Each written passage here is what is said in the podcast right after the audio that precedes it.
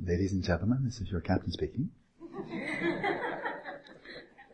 we are now beginning our final descent, and we wish to thank you for flying Shamatha Airlines. we know that there are many other airlines like Tantric Sex Airlines, Primal Scream Airline that you could be flying. We very much appreciate your flying. With the boring Shamatha Airlines.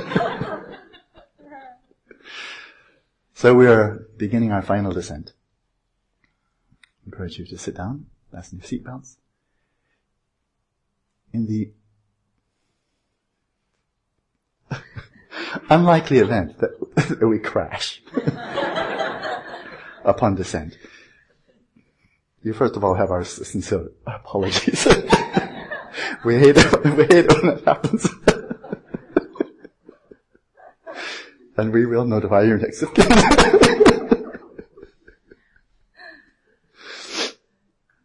In the unlikely event that you survive the crash.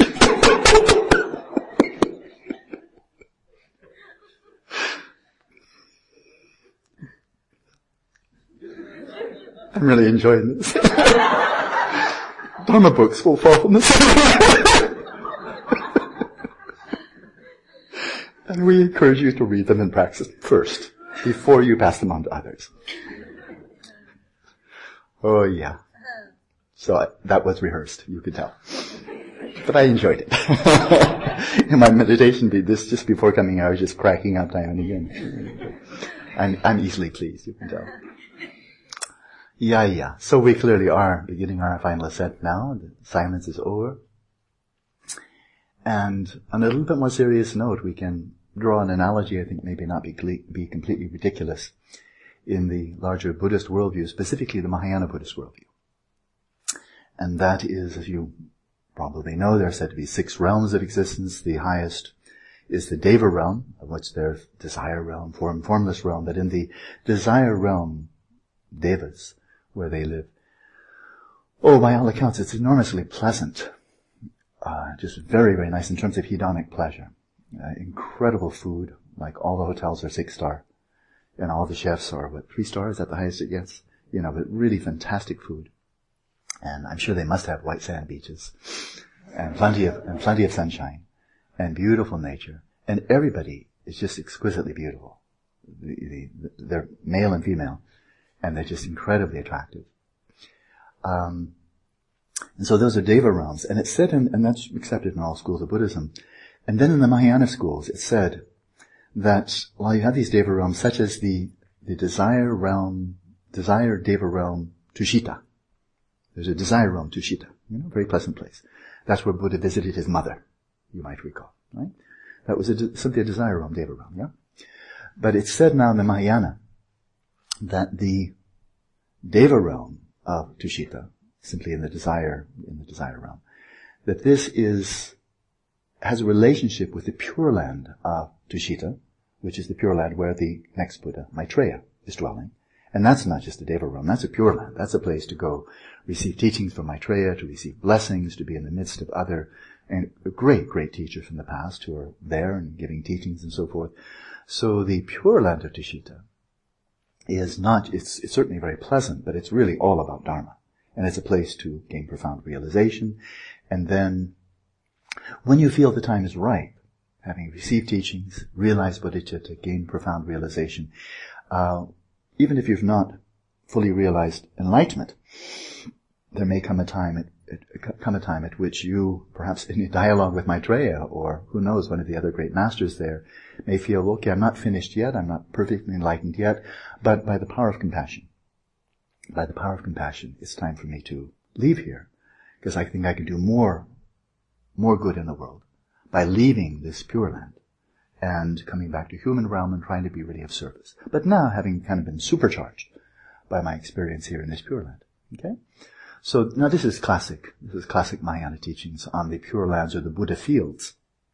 And it said the relationship between the two is like a village and then the nearby monastery, maybe a kilometer away. And the nearby monastery being the pure land of Tushita and the very pleasant village being just the Deva realm of Tushita. So that's all classic, classic teachings. Now, obviously there has to be some metaphor there, but that's kind of the sense of it, that the simple Deva realm is really all about hedonic pleasure, and they just, it's fantastic. I mean, really tops. And, and, it's said that when your, when your funds run out, basically, that is the karma, the very virtuous karma that propelled you to take such a rebirth in the Deva realm, well, it's finite. So you may live there for hundreds of years, thousands of years, who knows how long, but sooner or later, the funds run out. You know, the karma is simply exhausted. And it said, now this is again classic teachings, it said, when you're coming now, you know, ladies and gentlemen, we're beginning the final descent. When you are coming to the very end of your days as a deva in such a realm, it said that the flowers in your hair, you know, the ornaments and so forth, they start to fade. And you see that. You see that, oh, I mean, that's a really clear, dead giveaway that you're about to leave this realm. And you see it, and they say the mental anguish when you see this, this whole life, which is so incredibly satisfying, is now going to come to an end. And frankly, you have no idea where you're going to. Because that's just your next karma going to kick you out someplace else. He said the mental grief is like that of the hell realm. It's just so painful. Right? And then the other devas in, you know, the other devas in that, in that realm, seeing your flowers starting to fade, then they start getting creeped out you know, because they know this is coming for them. So they kind of like, oh, she's one of the faded flower people. Edge away, she's going to disappear. She's going to go any day now, and she'll be out of here. And so it gets kind of gives them the creeps as well. So you might become a little bit of a pariah at the end of your days as a Deva realm. It's so it goes very very well until finally you face the music that this is finite, and you can go from it, it's not necessarily going to some terrible realm after that, but it's probably not going to be any better probably going to be a little bit worse. So that's the departure from the, from a deva realm, and you see what a utter difference, radical difference is. Being born by the power of prayers, by the power of dedication, by the blessings of Maitreya, to be born in the pure land of Tushita, where you're there, and it's all about the cultivation of genuine happiness, right? Practicing Dharma, gaining realization, cultivating from inside. And why do you leave? Not because your karma ran out, you leave out of the power of compassion. And so one can imagine in that regard there would be something of a celebration, you know, among the other beings in that Pure Land. Hey, Mark's heading out and he's, you know, he's now really at bodhicitta, got some deep realization of emptiness. He's got his six, six perfections really under the way and he's got this strong fortitude, this strength of heart, this compassion. He's going to go back and take birth in Germany. They could use one more bodhisattva there, you know? And so you can imagine then all the other devas saying, way to go, Mark. Happy trails, happy sailing, we're with you, we'll send you our prayers. Mm, don't knock them dead, but you know, help them out. Like that. And so it would be really a celebration. There's no sorrow anywhere, because it's all involuntary, and the departure is out of compassion and, not for any other reason. In stark contrast to the Deva realm, where it's just all misery. They're to miss you, you're to miss them, and you don't know where you're going. Right? And you're not leaving because you want to. You just want to stay here forever. So, that's classic Buddhism, classic Buddhist teachings. It's not too much of a stretch to think that the nearby village to our little faint facsimile of a pure land here, which the reason people come here is practice Dharma. Not to earn more money or get a better education or have better sex or anything else. I mean, really, there's only one reason we have the mind center, People come here to learn Dharma. It's, it's really simple, right? It's all about eudaimonic well-being. And that's true for the CEB teacher training as well. That's not about getting more hedonic pleasure. It's tough. It's a very challenging five-week program. And these eight weeks, now you don't need any commentary. You know what the eight weeks is like. And so this is all about practicing Dharma. Of course, it's only a facsimile. There's no Buddha here. I'm just an ordinary guy. But it's a beautiful environment, very, very conducive. So this is our little facsimile. And then just over yonder, along the stone's throw away, there's the place for the beautiful people. You know, the Sports and Leisure Club. That's for the beautiful people. We drop in. I don't even show because I don't want them to see my body. They're going to look at me and say, you don't belong here. Oh, just keep on walking. Up and down. That's fine. And keep your clothes on. You know? So I don't put them in the position where they'd want to tell me that. I just walk up and down with my clothes on and nobody minds. But I'm sure if I went over there to the swimming pools and the gyms, I mean, I've seen them biking in there. Man, they're, they're buff. They're looking good. Right? And they want to look better.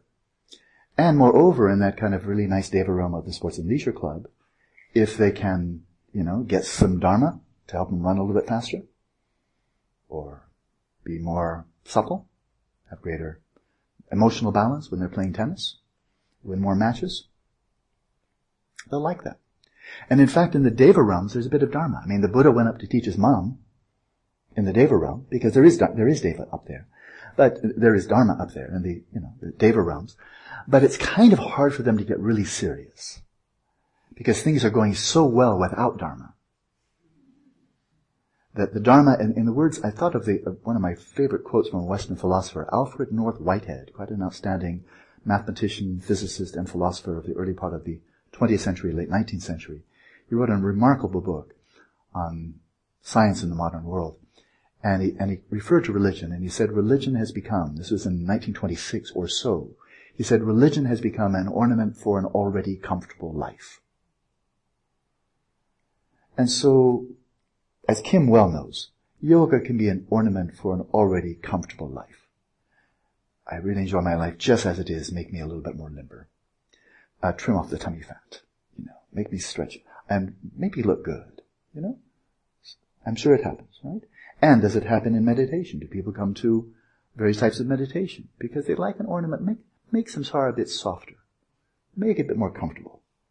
But don't rub against my worldview. That kind of pisses me off. And don't ask me to change my values or my diet or my lifestyle. But, you know, give me something to make me feel a bit more comfortable with samsara. And so, whether it's there or introducing mindfulness and so forth, so your children can do better in, in their scores, their tests, have better deportment, get into better universities, be overall happier with their education.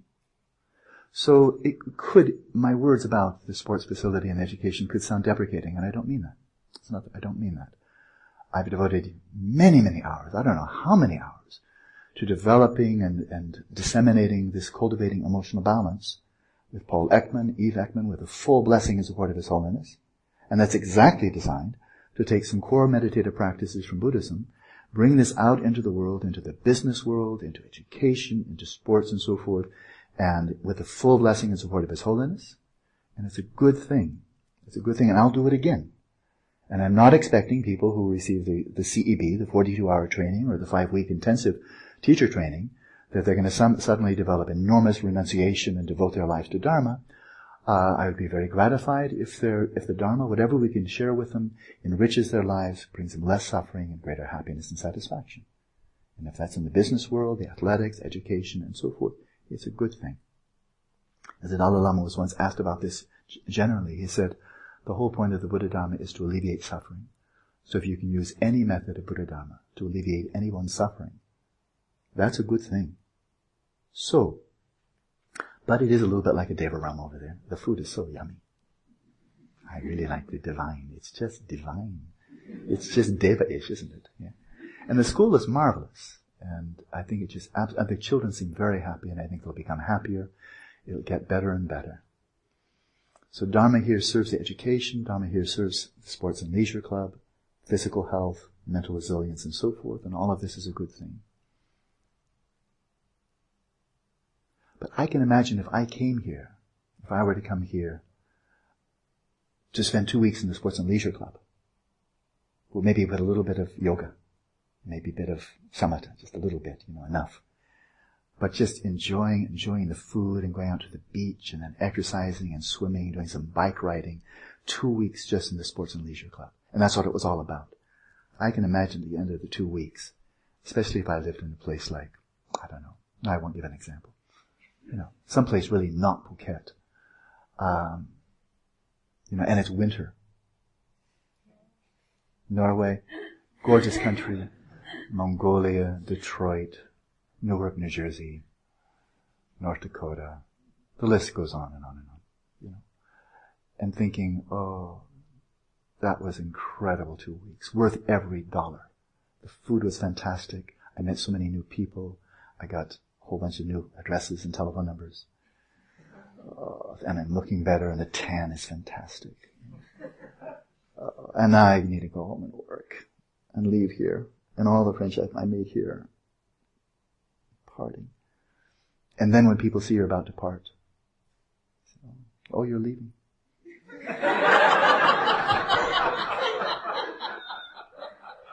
I see the flowers wilting in your hair. Uh, we won't ask you to bike ride two days from now because you'll be gone. But we will enjoy it. We'll think of you. Not much, but we will think of you on occasion. We probably won't, frankly. I just said that to make you happy. So, that's the difference between coming to, to a place to practice Dharma in a conducive environment and coming to a place to receive hedonic pleasure. When it's over, one is a cause of sadness. The other one, if we're leaving here with a, with a motivation to be of service, to enrich our practice, to integrate fully whatever Dharma we've learned into our daily life, into retreat, to offer our best to those whom we will greet and be with when we come home, uh, manifest to the best of our ability the four immeasurables, bring a sense of composure, of peace of mind, of centeredness and clarity to every situation that comes up. If we're anticipating that with a sense of compassion for ourselves and love and affection for all those that we'll go back to, then there's no cause for sadness leaving here. But rather, that's the culmination. We're here in order to come out, not here to stay here. Right? And the coming out with that motivation, cause of celebration. Celebration. So having said that, of course, things are never black and white. It's not just hedonic over there. It's not just eudaimonic here. It's always blending, blending. And so I know it's true that friendships have been formed here, and that's one of the great bounties of our coming together, that we're not just here, as I said at the very beginning, we're not just here for 36 or 38 individual retreats, everybody just hunkering down, no eye contact, you know, just seeing each other's feet, you know. Uh, so one can do a retreat like that. I could have asked you to do that. You know, total silence and don't see anything above the ankles. You know. And then, you know, when you leave, by ankle, by ankle, by ankle. I don't recognize that, you know. It could have been a very different retreat, but of course that was not the idea. It was the idea of a balance. That we're here as a community and we're here for 36, 38, let's say 38 individual retreats in our own individual rooms, right? So there was a balance. And so as we anticipate parting, then friends will be parting. And it's one of those tough truths. One friend of mine said it's like getting kicked in the nuts. It's one of the tough truths that when we form friendships and then we have to part. Oh, it hurts. But when it's among spiritual friends, then we have been meditating on, directly or indirectly, meditating on impermanence all the way along, every time I get up here. Dead man talking. You know, for a little while I'm a Dharma teacher. And I'm not a Dharma teacher anymore. I'm toast. Finished. Also, I mean, His Holiness gave me that advice, you know, just think of gratitude in terms of developing any kind of sense of, oh, I'm so special, I'm somebody superior. Oh, how do you do that. There's a real simple, simple, really tough way to deal with that one too. Just I'm going to be dead soon. How proud are you going to be then? You know, you're going to be dead. Gone. Finito. How proud of you, man? Dead man? People are already forgetting you. Bye bye. Not very proud. You're gone. Right. So, when it's among Dharma friends, friends, bonds of friendship form. Of course, this is not a termination. It's just a shifting of the nature of the friendship. So happily, this is where we don't have to be clairvoyant. You if we were a hundred years ago, you'd have to be clairvoyant to keep in touch with each other. You know, beep, beep, beep, beep, beep, beep, beep. But now, I don't need to tell you, we have all these ways of keeping in touch, including Skype and other things like that. Free, to see each other. That's the only reason I have a marriage still. If we didn't have Skype, I don't know what I would have done for the last couple of years, you know. At least I can, you know, see my wife pretty frequently. So, so in terms of our community here, friendships form, hopefully they will linger. They will even become richer as we develop, drawing fully on modern technology, sustaining these meaningful friendships. Very possibly seeing each other again. I know at least some of you have also formed friendships with people who will not be leaving with us, people in this community here, in the Tanyapura, the surrounding community. And it's hard, there's no question about it. Attachment to those who are near, aversion to those who are far. And the Buddha said, wherever there's meeting, there's parting. Or there's, wherever there's birth, there's death. But the suffering doesn't come from the parting, the suffering comes from attachment. So when we are parting from people for whom maybe they don't have internet, they don't have Skype, they don't have, they, you know, not everybody has that privilege. It costs money to get internet access and so forth. Then all we can do is offer our very best in friendship and compassion, kindness. Show our expression, express our affection, our love, our compassion for others. And that doesn't need to stop here. So then you use your ingenuity. You thought, how can I maintain, how can I show that this was a meaningful relationship for me, even though I need to part? I can't stay here for the time being. How can I express that? So they will know this person here has touched my heart, and I've touched your heart. And this is not casual, it was not utilitarian, it was from the heart to the heart, human being to human being. Then think, how can you express that? perhaps even after leaving here. Perhaps just a letter now and then, a small gift now and then. Just let them know that this was two-way. This wasn't just a tourist dropping in. This is a human being meeting a human being in friendship. So, time for creativity. As much as we can, move out the self-centered attachment and create kind of a vacuum there Suck out the self-centered attachment and then just fill it with loving kindness and compassion, held with equanimity. So, something like that. Let's practice.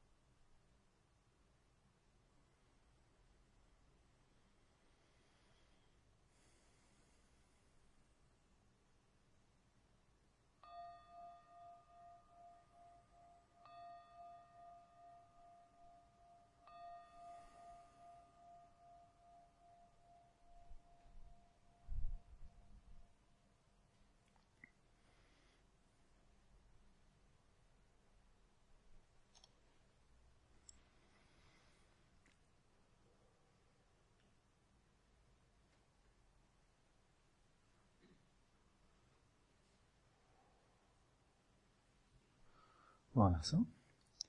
I've asked Kun, Kun Meng, uh, Kun, oh, I'm forgetting his, Kun Rung.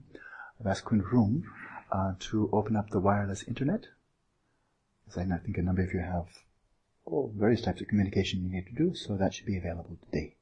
Okay, for the rest of the time here. And I wish you a happy day. See you later.